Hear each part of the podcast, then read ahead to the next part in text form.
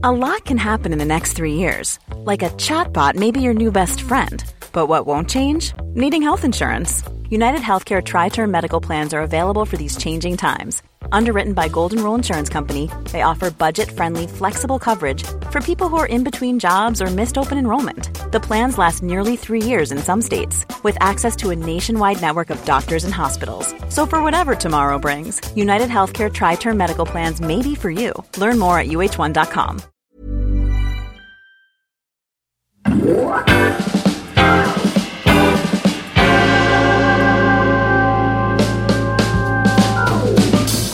Hello, and welcome to Media Confidential, Prospect Magazine's weekly dive beyond the clickbait to explore the fascinating and contested world of media.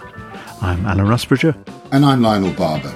On this episode, we consider politically opinionated broadcast news in the UK. With the former Prime Minister Boris Johnson joining its right of centre lineup, inevitably we examine this issue through the prism of GB News, who Ofcom recently found twice breached due impartiality rules, including when two Tory MPs interviewed the Tory Chancellor Jeremy Hunt. Should there be a space in British media for broadcasting without balance? We consider that and the role of the regulator. Don't forget to listen and follow us wherever you get your podcast to make sure you never miss an episode. And Media Confidential is on X, Twitter. We are at MediaConfPod, all one word.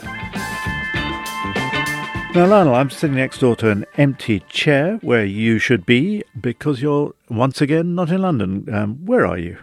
I'm in New York City, just opposite uh, Central Park. Alan, because I've been doing this broadcast, haven't been able to do my early morning run. Um, but I'm off uh, a little later to join some uh, people talking about the state of the world. Well, I, I hope you're planting lots of trees to make up for your air miles um, because you've been travelling a lot recently. Um, before we get going, can I thank the marketing gurus for creating a way to enjoy prospects journalism for a full month absolutely free? Take advantage of the new one month free trial offer and you can read all the magazine's best long reads, commentary, and cultural criticism with new writing added daily to our website, as well as the entire 28 year archive. Sign up now at subscribe.prospectmagazine.co.uk slash mediaconfpod. Boris Johnson, the villain of the COVID inquiry to date and the hero of Nadine Dorries's political Who Done It, uh, which is out this week, has announced he's going to be a presenter on, you guessed it, GB News. I'm going to be giving this remarkable new TV channel my unvarnished views on everything from Russia, China, the war in Ukraine, how we meet all those challenges, to the huge opportunities that lie ahead for us. Why I think our best days are yet to come, and why, on the whole, the people of the world want to see more Global Britain, not less. He'll be joining a cast which includes Esther McVey and her husband Philip Davies, Sir Jacob Rees-Mogg, Nigel Farage, Michael Portillo, Lee Anderson, and until recently, Diana Davison. Is there something all these people have in common, Lionel? Now, it's funny you should mention that. All of them are, were, or are said to want to be, Conservative MPs. And we shouldn't forget Arlene Foster of the DUP or Richard Tice, leader of the pro Brexit Reform Party. Well, it's nice work if you can get it. Sir Jacob's Register of Interest, which I looked at yesterday, shows him to be earning around £30,000 a month for presenting four shows a week. That's around £360,000 a year on top of his MP salary. So Johnson's going to be, if nothing else, handsomely rewarded. Meanwhile, former Home Secretary Priti Patel used a speech at the Conservative Party conference to lash out at Tory hating Brexit bashers free speech deniers at the BBC and the so called mainstream media at the same time as describing GB News, the newest, most successful, dynamic, no nonsense news station, and the defenders of free speech. And another Tory Prime Minister, former Tory Prime Minister Liz Truss, remember her, called for, quotes, more GB News, quotes, to challenge the orthodoxy, broadcasting common sense, and transforming our media landscape. So long may it continue. That's what she said. The Economist magazine recently described GB News as the conservative right speaking unto itself, which is very nice for the conservative right. But is it actually legal? And does it actually matter? We'll tackle the first question in a second with a couple of distinguished guests. As to whether it matters, its audience is steadily growing, both on its own platform, about 3 million viewers a month, which is about a quarter of the BBC's news channel, but arguably more important on social media, where controversial clips reach millions more. But more than its current reach is the question of whether Britain wants or needs to have a TV channel that seems to be going down the route of Fox News in America. Someone coined the word angertainment for that kind of a highly polarized mix of news and comment. As to the legality, well, its critics argue that a TV license in the UK comes with obligations to due impartiality. And the addition of Boris Johnson to a lineup of Tories past and present, as well as the former DUP leader and prominent Brexit campaigners, seems to make a mockery of any aspirations to balance. Now, the channel is supposedly regulated by the media regulator, Ofcom, in the news this week as it also takes on the burden of regulating online media. And while they've recently launched a number of inquiries into GB News, critics say it's far too little, too late. One of those critics, SNP MP John Nicholson, himself a former broadcaster, recently took aim at Ofcom during a committee hearing in the Commons for its failure to take any serious action over GB News. Since uh, Ofcom has declined to field anyone to speak to us today, we can hear its public policy director, Kate Davis, responding to Nicholson back in July about what he sees as the lack of due impartiality in Jacob Rees-Mogg's programme on GB News. Every single day, he uh, churns out the same old right wing pro Brexit stuff. What he's doing is blurring uh, news presenting and commentary. He does that every single day of the week. Your rules, I read out your rules to you, I won't do it again, they're very explicit. It has to be exceptional circumstances for an MP to do interviews. He interviews every single day of the week. He's breaching your rules. It's not a one off, it's every day. Why don't you act to stop this? If the programme constitutes a news programme, that is the rule. If it constitutes a current affairs programme, we look at it differently. Uh, this is we dancing are... the head of a pin because, uh, I, as a former news presenter myself, I know that news programmes often contain longer format interviews which could become current affairs programmes. I used to present BBC Breakfast. I would do long interviews every day. But it wasn't a current affairs programme. It was like Mr. Mogg's programme, a news programme. He is presenting a news programme, not a current affairs programme. He breaches your rules. I don't have anything further to say. I've been clear on how we take our. Okay. We'll speak to another of Ofcom's critics, media professor Steve Barnett, in a moment. But first, we're joined by David Elstein, a veteran broadcaster and commentator who's watched the growth of GB News with interest, and it's fair to say some approval, I think. But we'll check with him uh, in a second. David was a BBC producer before being director of programming at Thames TV, head of programming at B Sky B as well as launching Channel 5 and running a number of independent production companies and chairing Open Democracy. Welcome, David. Thank you very much, Lionel. Thank you, Alan. Um, David, you know better than most that Britain has traditionally uh, operated on a system where we have an opinionated press and strictly unopinionated broadcasters. Do you welcome the advent of opinionated TV? Well, uh, Alan, this has got a bit of a history, and I spent virtually all my career running regulated channels, current affairs programs, news output, TV stations. But that was in a period of severely restricted spectrum. In other words, where everything had to be granted by government, it was terrestrial uh, frequencies, and regulation was part of the deal because it was scarce it had to be balanced and regulated and quite carefully regulated. I'm very used to it. I've spent 40 years doing it. Ever since the advent of Sky, the rules of the game have started to soften. Uh, on Sky today, you can get 20 news channels, uh, most of them from abroad, not just CNN, NBC, Bloomberg, but Arirang, Arise, NHK, France 24, Euronews, etc to expect a UK regulator to apply exactly the same rules to all of these broadcasters is just not realistic. And that's why when Ofcom applies its definition of not impartiality, but due impartiality, what that means is that impartiality which is appropriate to the channel and its audience. So, for instance, Fox News was broadcast uh, on Sky for many years before it went away because it was not profitable. It was barely noticed uh, and it was barely objected to.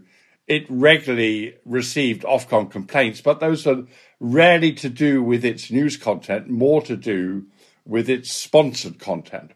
So I'm relaxed about the advent of so called opinionated TV. I don't particularly watch Talk TV or GB News, but I'm not fussed about their being there. And I do think that Ofcom and the rest of the media worry about it too much. David, you're not a big fan of Ofcom. Uh, why not? Well, um, I used to be quite impressed by their ability to uh, regulate the regulated channels.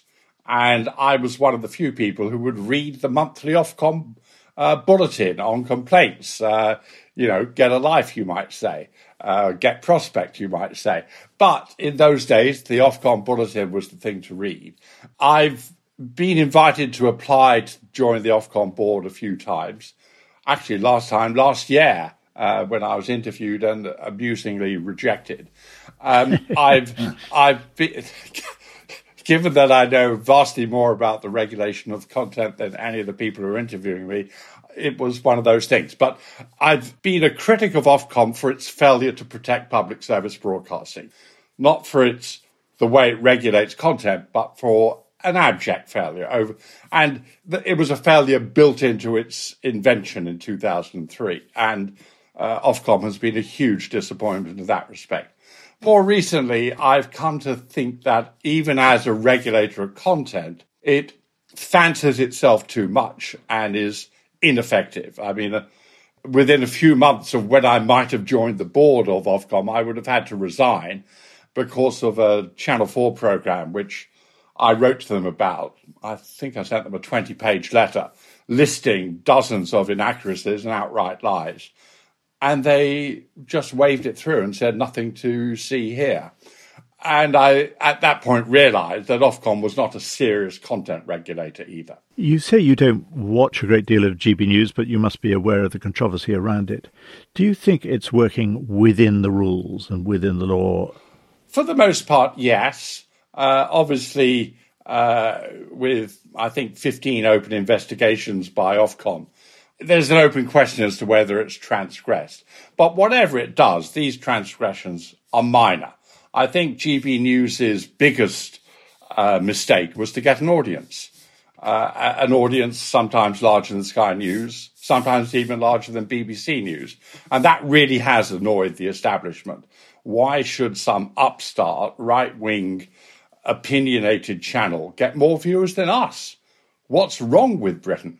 I'm sympathetic to that view, David, but struggling to understand how it can be compliant if all its political presenters are overwhelmingly drawn from the ranks of the Conservative Party and Brexit parties. That's because you don't understand the concept of due impartiality. Due means that which is appropriate to its audience. Its audience is self selecting. Therefore, that's what they want to see. If you watch NBC News, its coverage of Brexit is ludicrous. If you watch CNN, its coverage of Brexit is ludicrous. If you watch Bloomberg, but you know, uh, what do you expect from a broadcaster emanating from New York? So uh, Ofcom needs to take a relaxed view of the opinionatedness and look at actual offence if it causes offence. So we're looking, David, we're looking at really Fox TV in the UK then. It's not really Fox. I mean, uh, Fox is outlandish. Uh, I mean, you're in New York. If you ever bother to watch it, I'm sure you just go. You do well. You'll you, you, careful. Your brain may be fuddled by the time we finish. Uh, it's still working, David. Don't worry. Good. Look, we can all look at Fox or indeed CNN, which is the mirror image of Fox, and say, what on earth is all this nonsense about? But there's an audience for it because American viewers are very polarized. They want that kind of red meat stuff, be it blue or red. Uh, so uh, over here, I mean, GB News is really mild by comparison with Fox. Uh, and if you look at its real history, Angelos uh, Frangopoulos, the managing director, he ran Sky News in Australia for many years. Sky News, this is not the uh, Murdoch owned Sky News, pre Murdoch, um, was raucous, outspoken, loads of ex politicians, ex prime ministers, people who'd fallen out with their parties, turned up, did a stint, got fired, went and did something else. And it was noisy and, like most Australians, very outspoken. The only one exception I would make is the new manager of Spurs, who is a very, very mild mannered man, but a very effective one. But there is a, a, a, a, an issue here, which is a cultural one. This is noisy, vigorous, outspoken, more entertainment than current affairs, but it has a place in the world. I don't have any objection to it being there. And I do have an objection to Newsnight uh, putting together a panel to discuss GB News and having three of the four members of the panel calling for it to be closed down. I mean, honestly, what what is all this? I mean, Newsnight maybe should be closed down after a program like that. Um, David, I, I, I, think I can follow your argument that you, you say this doesn't particularly bother you that that all these presenters are drawn almost exclusively from the ranks of the Tory and Brexit Party because they they're, they're reaching an audience. But that's not what the law says, is it? The law says that you can't have you have to exclude all expressions of the views of opinions of the person providing the service. So I can see that you may be saying the law should be different, but that's not what the law says at the at the moment. Yeah, but uh, I mean, it's not provided personally by Paul Marshall. Uh, he's a funder. Uh, no, but Jacob Rees-Mogg and not, Lee Anderson and he's Philip not, Davies no, no, and Esther McVey. You're, you're misreading the, the law. The law is the ownership of the channel. It's not to do with the actual presenters. You can have any presenters you like. So when I was at ITV, for instance, uh, we weren't allowed to have Dora Gaitskell on a program because she was a director of one of the ITV companies and she had strong political views. I mean, it was mildly ludicrous, but that was the law. There's nothing to stop uh, MPs turning up or politicians. When Boris Johnson was presenting Have I Got News for You, was a Nobody was saying that he owned the BBC. He was just a guest of the BBC. Likewise with Jacob Rees-Mogg, Esther McVey, uh, Philip Davies, etc., Lee Anderson. Uh, look, if there is some broadcaster who wants to provide uh, out-of-pocket expenses to Tory MPs or ex-Tory MPs, do I have a problem with that? Actually, no. The, the, the, I'm just going to read you the, the Ofcom code. It says alternative viewpoints must be adequately represented either in the program or in a series of programs taken as a whole. Additionally, presenters, not the owners, presenters must not use the advantage of regular appearances to promote their views in a way that compromises the requirement for due impartiality. Well, it's entirely up to Ofcom to decide whether they've compromised uh, the requirements. I mean, are they presenting their views or are they presenting a program? Uh, are they doing party political broadcasts or are they doing discussions within the Conservative Party? I don't have a problem with any of that. And if Ofcom chooses to wave a yellow or indeed a red card, it will just prove that Ofcom is an entirely pointless organisation. Do you think it would have been a good idea if Paul Dacre, the long-time ex-editor of the Daily Mail, took over Ofcom as chair? Uh, heaven forbid. Um, no, look, uh, Mike, Michael Grade is a very experienced broadcaster. I'm slightly surprised he would want to run Ofcom because, especially with the online safety bill and all the new rules that are coming in, that Ofcom is completely ill equipped to uh, manage. But he would be fine. Paul would have been a disaster. If you'd got the job at Ofcom, David, what would your attitude have been to climate change deniers presenting programs? Uh, so long as it's explained that they're climate change deniers, that's fine. Climate change denial is not at the moment illegal. Uh, Holocaust denial is, uh, outright racism is, and you can't do that. So having Nigel Lawson, as he then was, uh, turning up on occasional uh, BBC programs, I think was quite helpful because it forces you to sharpen your view. Actually, what is, you've, you've what is wrong with his argument? You've just complained that Ofcom didn't take inaccuracies on Channel 4 seriously. Not so inaccuracies, if, lies. If people are saying inaccurate lies about climate change, why is that different? Lies is, is, is not the same. Outright lies, statements of clearly provable untruths. With Nigel, he was offering his view of the facts. Now, it was a highly contestable view of the facts, but that was his view. He wasn't trying to put out a piece of propaganda and being treated as a truth sayer. He was being treated as a participant in a debate. And I think there is a slight difference between those two positions. Final question from, from me, David. Mm. Um, I mean, the reality is that rich people the sort of people who can afford to lose 30 million a year on a, a, a channel like this are unlikely to uh, want to promote left-wing views. So, uh, so uh, the logic of your position is you're relaxed about rich people coming along and, and starting up TV channels, but that, that means we're going to have a much more right wing media, isn't it? Is it, Are you relaxed about that? Well, you say that. Look, the Scott Trust has got a billion pounds of assets, nothing stopping the Scott Trust launching a, a TV station. My feeling is that GB News will struggle to break even, and it will probably migrate to online only more for cost reasons than for Ofcom reasons in the next two or three years because it's got a very strong online following. Look, uh, the published press is dominated by right wing people, uh, and they spend uh, lots of money supporting uh, newspapers. But Rupert Murdoch spent hundreds of millions of pounds supporting the Times during the period when it was losing money. Was it a right wing newspaper? I would have said it's more centrist right. It's not the Daily Telegraph. It's not the Daily Mail. He launched Sky News, a loss making proposition along with the rest of Sky. At one point, uh, Sky was losing 500 million pounds a year.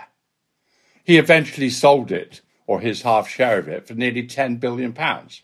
So, was it an indulgence or an investment? Thank you, David, so much for coming along and joining us. Pleasure. Of course, we should say that some GB News stars, I'm thinking of Dan uh, Wootton, uh, the former actor Laurence Fox, uh, have been suspended after Fox's lewd language about um, there's no no way of getting around this shagging someone. I don't know what you think, Lionel. I, I don't know whether that was uh, a worry because Ofcom couldn't really ignore this, or was GB News owner Paul Marshall uh, worried that this might get in the way of his bid to buy the Daily Telegraph? Well, I think the owner, uh, Paul Marshall, hedge fund owner, he had to act um, irrespective of any interest that he he looks as though he does have in buying the Daily Telegraph because Wootton and Fox were so out of line. And we we should mention that, that Ofcom has now, some would say belatedly, got no fewer than 14 open investigations for assorted offences that um, include impartiality, causing offence, fairness and privacy, and, and more. What do you think of the penalties that Ofcom has up its sleeve, Lionel?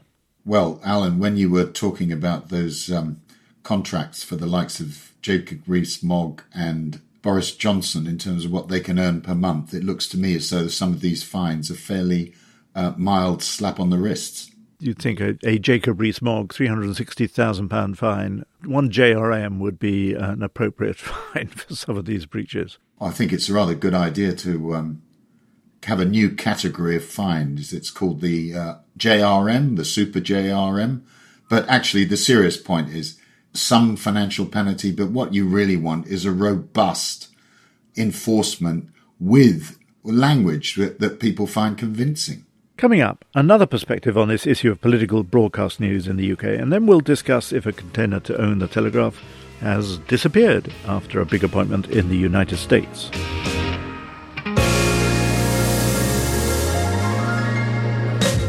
This episode has been sponsored by the award winning management consulting firm Q5. Q5 is all about good organizational health. Q5 work with their clients to ensure they optimize their organizational strategy, their structure, and their culture so that they can achieve all their goals. From strategic conundrums to operational gripes, Q5 combine the art and science of organizational health to address challenges. And Q5 works with a range of organizations, those at the top of their game, and with those who are in turnaround mode. If you want to know more about how Q5 can help your organization improve and excel, please visit www.q5partners.com. Life is full of awesome what ifs, and some not so much, like unexpected medical costs. That's why United Healthcare provides Health Protector Guard fixed indemnity insurance plans to supplement your primary plan and help manage out of pocket costs. Learn more at uh1.com. Wow! Nice! Yeah! What you're hearing are the sounds of people everywhere putting on Bombas socks, underwear, and t shirts made from absurdly soft materials that feel like plush clouds. Yeah, that plush. And the best part? For every item you purchase, Bombas donates another to someone facing homelessness. Bombas. Big comfort for everyone. Go to bombas.com slash ACAST and use code ACAST for 20% off your first purchase. That's bombas.com slash ACAST. Code ACAST. Com. This is Media Confidential with Alan Rusbridger and Lionel Barber, and today we're discussing politically opinionated broadcasting and broadcast news in the UK and its regulation, and in particular GB News, which has been sanctioned four times for various things by the regulator Ofcom, with 14 more investigations, count them, into the broadcaster currently. Now, earlier we heard from David Elstein, but some MPs don't share his relaxed view of Ofcom and GB News. Tory MP Caroline Nokes and former Sky News political editor Adam Boulton have both called for the channel to be taken off air. And here's the SNP's John Nicholson again in the DCMS Select Committee questioning Ofcom about their sanction of the broadcaster for a lack of impartiality when Tory MPs Esther McVey and Philip Davies interviewed Conservative Chancellor Jeremy Hunt in March. We've just lost all sight of objective journalism. And it's your guys' job to enforce the rules, and you're not doing it. And we're going to proceed down a route till we end up with awful American style ranting at the camera. We're already seeing it, all masquerading as news. Now, to be fair to Ofcom, that was one of the occasions when they found against GB News. But the sanction, none. Ofcom did not suggest any penalty and said the programme did not breach the rules on politicians presenting news programmes, as this programme was classed as current affairs. GB News said Ofcom's definition of impartiality was imprecise. So we're joined now by Professor Steve Barnett, who's Professor of Communications at the University of Westminster, established writer, broadcaster, uh, and he specialises in media policy and regulation. Welcome, Steve. Very pleased to be here. Perhaps we could begin, Steve, if you could explain the law governing impartiality and that, that word which pokes its nose in due impartiality. Yeah, so the the, the law is, is actually very clear, and it was uh, part of the 2003 Communications Act, sections 319 and 320, which say specifically that um, broadcast programs, TV and radio, licensed by Ofcom, uh, should be broadcast with due impartiality. So they use the word due in the Act, but then Ofcom itself interprets that Act of Parliament through its own code and has Section 5 of the Ofcom Code deals specifically with impartiality. Uh, and it, it actually says, Rule 512 of Ofcom's code says that uh, programmes must have an appropriately wide range of significant views in programmes dealing with matters of political and industrial controversy. So, yes, there is the word due, but the rule is perfectly clear. Uh, and in any uh, service that's licensed by Ofcom, those rules have to be followed. So, is there any doubt, Steve, that GBN is actually bound by this uh, legislation? No doubt whatsoever. Every broadcaster that is licensed by Ofcom, and GB News is licensed by Ofcom, must follow these rules. Now, it is true to say that the word due allows some flexibility to Ofcom. Uh, in my view, this is a flexibility that has been in, interpreted beyond the bounds of what Parliament is, uh, intended. But if, you, if I give you just one example, Fox News, the original Fox News, as is now broadcast in the United States, was licensed by Ofcom. It did broadcast in the UK for 15 years until the Murdochs themselves took the decision to take it off air. So that's what we've just heard from David Elstein. So if, Yeah. just, uh, there are a couple of points that he made that I'd like to you. One, he says that the impartiality requirement is on the, the owner of the channel, not the presenters. Uh, I'd like you to respond to that. And and secondly, when we said to him, look, 95% of the presenters are identifiably from the Conservative Party or Brexit parties or Unionist parties. He said, well, that's okay because that's within due. The audience know where they come from and, and they expect that. What, what's your response No, to that? with, with all due respect to David, I'm afraid that's nonsense. I mean, I mean, the, the the point about impartiality and Ofcom's own rules is that you have to have an appropriately wide range of views on any program, and it's quite obvious. You only have to watch half an hour of GB News to see that even if they do try and offer a different perspective or a different argument, it's dismissed. It's treated with contempt. So the, the the idea that it's okay because the audience knows where it's coming from that is absolutely not what the law of this country is. Now you could argue that perhaps the law should be changed, but it's quite clear that that is the law, and Ofcom's own code makes it quite clear that quite a lot of GB News's output is breaking its own code. But I'm afraid it's sitting on its hands and doing very little. Well, why is it sitting on its hands, Steve? Why have they? Why has Ofcom been so slow to react? Well, that's a, it's a really interesting question, uh, and I, I think it's partly um, a lot of the rhetoric coming out of Ofcom, and you hear it from Dame Melanie, Melanie Dawes, the, the, the chief executive, is the emphasis on freedom of expression, allowing a diverse range of opinion. Now, we all want to embrace Article 10 of the European Convention, freedom of expression. Of course, it's very important. The idea that this is somehow antithetical, it's sort of the opposite of impartiality, is simply not true. And there is a sense within Ofcom, certainly until very recently, there's been a couple of recent judgments where it's sort of looking like it might have sort of be changing tack, but certainly until very recently, it's as if they've been imbibing this sort of culture wars rhetoric, that the sort of post Brexit rhetoric, that the mainstream media are kind of a bit lefty, a bit metropolitan elitey, and that here we have a different kind of voice, a different kind of perspective, which needs to be allowed to, to flourish. And I think this is the kind of philosophy they're coming from, and they're trying to fit that philosophy into the existing legal framework. And it just doesn't work. And what worries me is that you've obviously got a chair in Ofcom, Michael Grade, who is a conservative. He can sits on the conservative benches. He, he, he did. He did. Yeah. Yeah, yeah, yeah. He's Well, become uh, a crossbencher. Yes, he has yeah. because he had to. But Yeah. I, I think we know where he's coming from politically. Not least because apparently he, he sort of said when Laurence Fox was once on Question Time, he, he said something like, "There is someone who speaks for us." That's how he was quoted in uh, in in the Telegraph, I think it was. So you you actually have uh, uh, someone at the top of Ofcom, the chair, not Paul Dacre, who apparently Johnson wanted to put in, in, in charge, but frankly, not much different politically, in my view. And you've got a CEO who is talking about freedom of expression as if this trumps everything else and is somehow makes impartiality more difficult to implement, when in fact the two are perfectly compatible. You've written that you think GB News is a, a threat to democracy. That, that's overstating it a bit, isn't it? I really don't think it is. Uh, and I'm, I'm glad you brought that up, Alan, because you only have to look at what Fox News has done in America, and I think that's that's the kind of that's the angle that I think you, you we all really need to focus on. In the 1980s, America had a similar system of impartiality. It was called the Fairness Doctrine, and in the 1980s, under Reagan, it was abolished.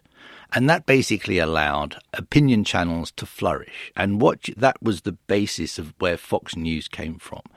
And what you have now is a channel that is openly a platform for conspiracy theorists, for white nationalists, um, for a, a lot of people whose views bear no relation to reality. And that is where Donald Trump came from. Donald Trump was effectively a creation of Fox News.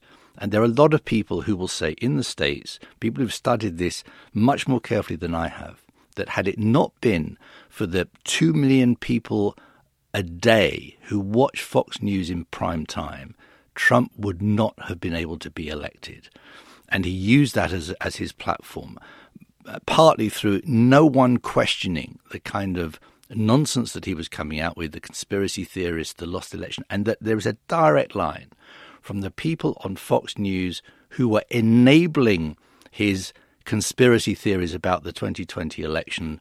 And that led directly to the insurrection on the 6th of January 2021. And that, to me, is the danger. That is the danger to democracy. And we hear now that you know Trump might be in line for re-election in 2024. The things that he's talking about, the kind of things he's talking about enacting, I think we would all regard as dangerous to democracy. So I do think that you can draw a line from not implementing these our legacy laws properly to the threat of both extreme right and extreme left wing views being given more prominence on important platforms that are trusted. Steve, you mentioned uh, legacy laws. What is the point of the due impartiality clause for TV? I mean, do you not think it, it perhaps needs revisiting? Is it a bit too quaint and old fashioned? No, I, I, I, and I completely get where that question's coming from, Lionel. But uh, uh and and I understand. Yeah, Twenty years ago, we didn't have the proliferation of, of, of online sites that we have now. I would argue that actually that makes these laws even more important than they were 20 years ago. And that's partly because if you look at the, the, the, trust figures for the media in this country, broadcast media are by far the most trusted. And I'm not just talking about the BBC. I'm talking about ITN, about Sky, Channel 4 News, etc. They're they're the outlets that people trust. People are actually really quite skeptical of of social media, despite the fact that we're seeing uh, that the Ofcom figures suggest that that more younger people, in particular, are getting their news from social media. So this is the medium that people trust. And as soon as you undermine the laws that actually create that trust, I think you're then in danger of letting that trust slide. And in the end, what you get is what you have in the States is this extreme polarization. You have this cynicism about the so called MSM, the mainstream media, which doesn't yet exist in this country. And everyone exists in their own filter bubble. And that's where the, the divisiveness, the polarization, the extremities come from, which I do believe, going back to what I said before, are a potential threat to democracy. Sadly, um, GB News, the blushing violets that they are, wouldn't put anybody up to appear on this podcast, and, and nor would Ofcom, which surprised me. Uh, but you've mentioned their chief executive, Melanie Dawes, and we have got a clip of her uh, appearing before a House of Commons Select Committee in March, and this is what she said. We are always thinking about freedom of expression here and do not want to see just a single kind of mono cultural or mono representation of views on British TV. And I think when you compare what you get in the UK with what you see in America, which is unregulated, it is very, very different. Steve, what struck you about that statement? I think it's extraordinary that the chief executive of Ofcom should talk about a mono representation of views in relation to impartiality because actually it's the complete opposite. The point about impartiality is not that you only have one perspective, it's that you actually have multiple perspectives vying for each other, allowing people to make up their own minds. So you don't invite me on and say, I just want to hear your opinion, and we're going to get someone on else, someone else on who thinks the same as you, and we'll have a, a whole string of people who say the same thing as you. What you do is you say, as you have on this podcast, we're going to have someone who like you, and then we're going to have someone who disagrees with you, and we'll let people who are listening make up their own mind. That is the essence. That is that is the logic, the philosophy behind the impartiality framework, and it appears that Ofcom's own chief executive just does not understand that, which I find extraordinary. I wonder whether Ofcom can truly be regarded as independent after Boris Johnson's efforts to install Paul Dacre not just once, uh, Paul Dacre being the uh, long-time editor of the Daily Mail, uh, in as chairman of Ofcom. And then, of course, when that was blocked, in effect, he put in Michael Grade, who is a now a crossbench peer, but obviously has conservative views, uh, in charge. Do you think that damaged Ofcom? I do, and I, I think it's a huge shame the politicisation of Ofcom, which which as I say, was created 20 years ago. It is probably one of the most trusted regulators in the world, which is which is saying something. There are other countries which have looked at what we've done. It was one of the very first converged regulators. And it was set up to be wholly independent of, of government and of political influence. And I think this, first of all, we had the, the nonsense about Paul Dacre, and you, you really couldn't get anybody more sort of uh, with more trenchant views and had expressed trenchant views about the about the media in charge. That was derailed, but instead we got someone else who quite clearly, who then sat on the conservative benches, was quite clearly a conservative, uh, and and I think that was unfortunate. Now. We, we have had political appointees before, and I, I think it's fair to say this, and Labour did the same when Ofcom was created in the 2000s.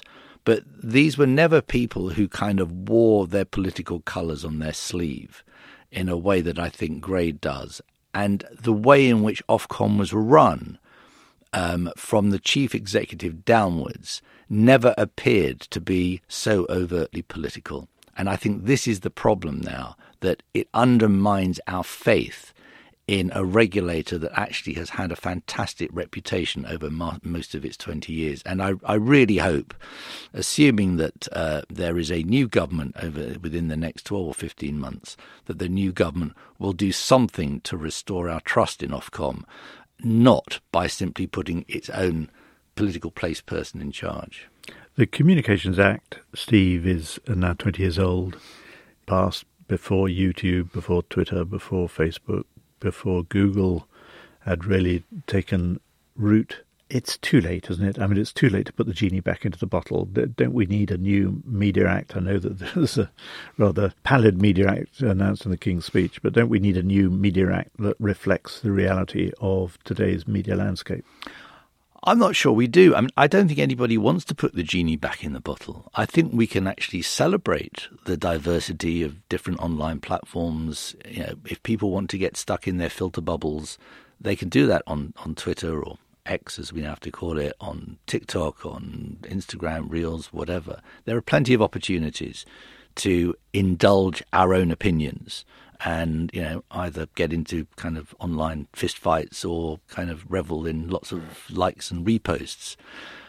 But the point is, what are we going to do about finding out the truth? Finding out the truth of what's going on in the world, the truth about what's going on in this country, and being given the opportunity to develop our own opinions and views in a dynamic democracy which is based on factual information and doing that within an environment that is trusted, which is properly moderated.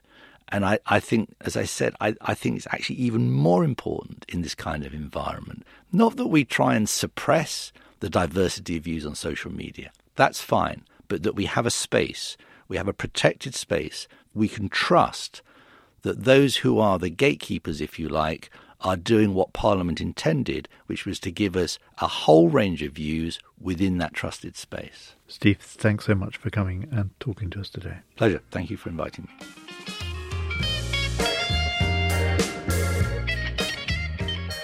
I think if you think about the, the information ecosystem that we live in today, which is, especially with younger people, dominated by social media, where we know there's a, a tide of inaccuracy and hate filled stuff.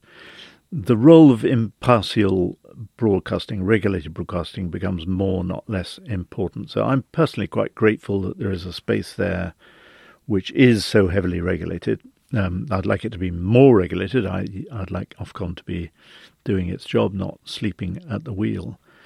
Uh, so I'm, I'm rather on the on the Barnett side of not seeing why we should rip up all the rules in the way that I think David Elstein um, thinks is appropriate for the for the 21st century. Where are you, Lionel? I was sympathetic to David's comment when he said the problem with GB News is it's actually found an audience. And th- there is something to that. The problem is that GB News has really tried to drive a coach and 20 horses through the legislation. It hasn't been very subtle. if they'd just gone a little bit, a bit, if you like, towards the LBC model where you do have some other views. It's just so overwhelmingly of the same where they're coming from and with all the Conservative MPs talking to each other. It just seems to me there, they need to dial it back a bit. I'm certainly not in favour of shutting it down. I think that would be an enormous mistake. No, I'm, completely. I mean, I listen to, to LBC uh, on my cycle into work, and I get the end of Nick Ferrari, and I get the beginning of James O'Brien, and they perfectly complement each other. But what GB News has done is to have 10 Nick Ferraris, and that seems to me like they're having a joke. They're having a laugh at the expense of Ofcom. Yeah, I worry about Ofcom having 14 cases. It's a bit like all those cases are done against Donald Trump. Here I am in New York, just a few blocks down from Trump Tower. I think if we just had two cases, which were really laser like focused on misconduct, that would be um, a bit more credible. It does feel a little like um, Ofcom's employing 14 sledgehammers. Before we finish this week, Lionel, I want to ask you about Will Lewis, or as we have to call him, uh, Sir William Lewis, uh, who was rumoured a couple of weeks ago to be trying to buy the Telegraph, but now he's got a big new job in Washington. He's the new publisher uh, and CEO of the Washington Post. He's running the business side. It's a very important job, and he's likely to have to do a quite serious restructuring, saving money. Washington Post uh, reported to be on course for losing as much as $100 million a year. Now, I've known William for, or he was definitely Will in those days, for uh, more than 20 years. He succeeded me as news editor of the Financial Times in 2000. And he was a great reporter. He's a man of swagger, uh, a very good reporter, made his name on Wall Street when he broke a huge merger between Exxon and Mobil, the biggest uh, oil merger at that time. And he, we got it, it was a clean scoop. And I remember arranging between Will and Robert Thomson to actually delay publication on Thanksgiving until the afternoon so that all our rivals the Wall Street Journal, the New York Times would have their turkeys um, meals disrupted in the most brutal fashion by the FT and Will Lewis. So uh, it'd be interesting what he's done. He worked a long time with Robert Thomson at News Corp. He was CEO of Dow Jones. He was editor of the Daily Telegraph, ran the expenses scandal. Very experienced journalist but he's not a Washingtonian. He's a New Yorker, uh, so he's going to have to adapt a bit. The whole thing will rise and fall on whether he gets on with Bezos and whether he can act as a as an intermediary between this enormously rich billionaire and the newsroom. Bezos has just announced he's cutting 250 jobs. That would be small change to him, but uh, he obviously feels it's important that the Washington Post wipes its face. What what did you make of his role at News when he was really part of the cleanup squad after phone hacking, there were different views, weren't there? There were a lot of the Sun journalists can barely bring themselves to mention his name because he handed over hundreds of millions of emails to the police. He was doing Murdoch's bidding and he was rewarded with a job at, Dow Jones. Was he behaving in a completely straight way or uh, was he a company man? Very much the company man. I mean, at that point, he was essentially having to do all the dirty work and he decided it won't be uh, what Nixon called the modified limited hangout at Watergate. He literally hung out everything and a lot of the journalists or some of the people to dry as well. So he did, it was a dirty job. Uh, it was a dirty business and he did it. Um, and he got his reward. I would say Will's great strength is that he's a people person. He's very good at ho, ho, ho. Uh, he would have liked uh, his sunny optimism and can do, um, approach to everything will have gone down well with Jeff Bezos. He's, I could imagine those two getting on quite well, actually. Although Will probably needs to spend a bit more time in the gym. Unkind. Uh, well, he's one of three Brits now running uh, major American institutions. We've got Mark Thompson running CNN. We've got Emma Tucker running the Wall Street Journal. It'll be fascinating to see how they all do. Also out now is the Prospect podcast, and this week I've been speaking to Lord Peter Ricketts.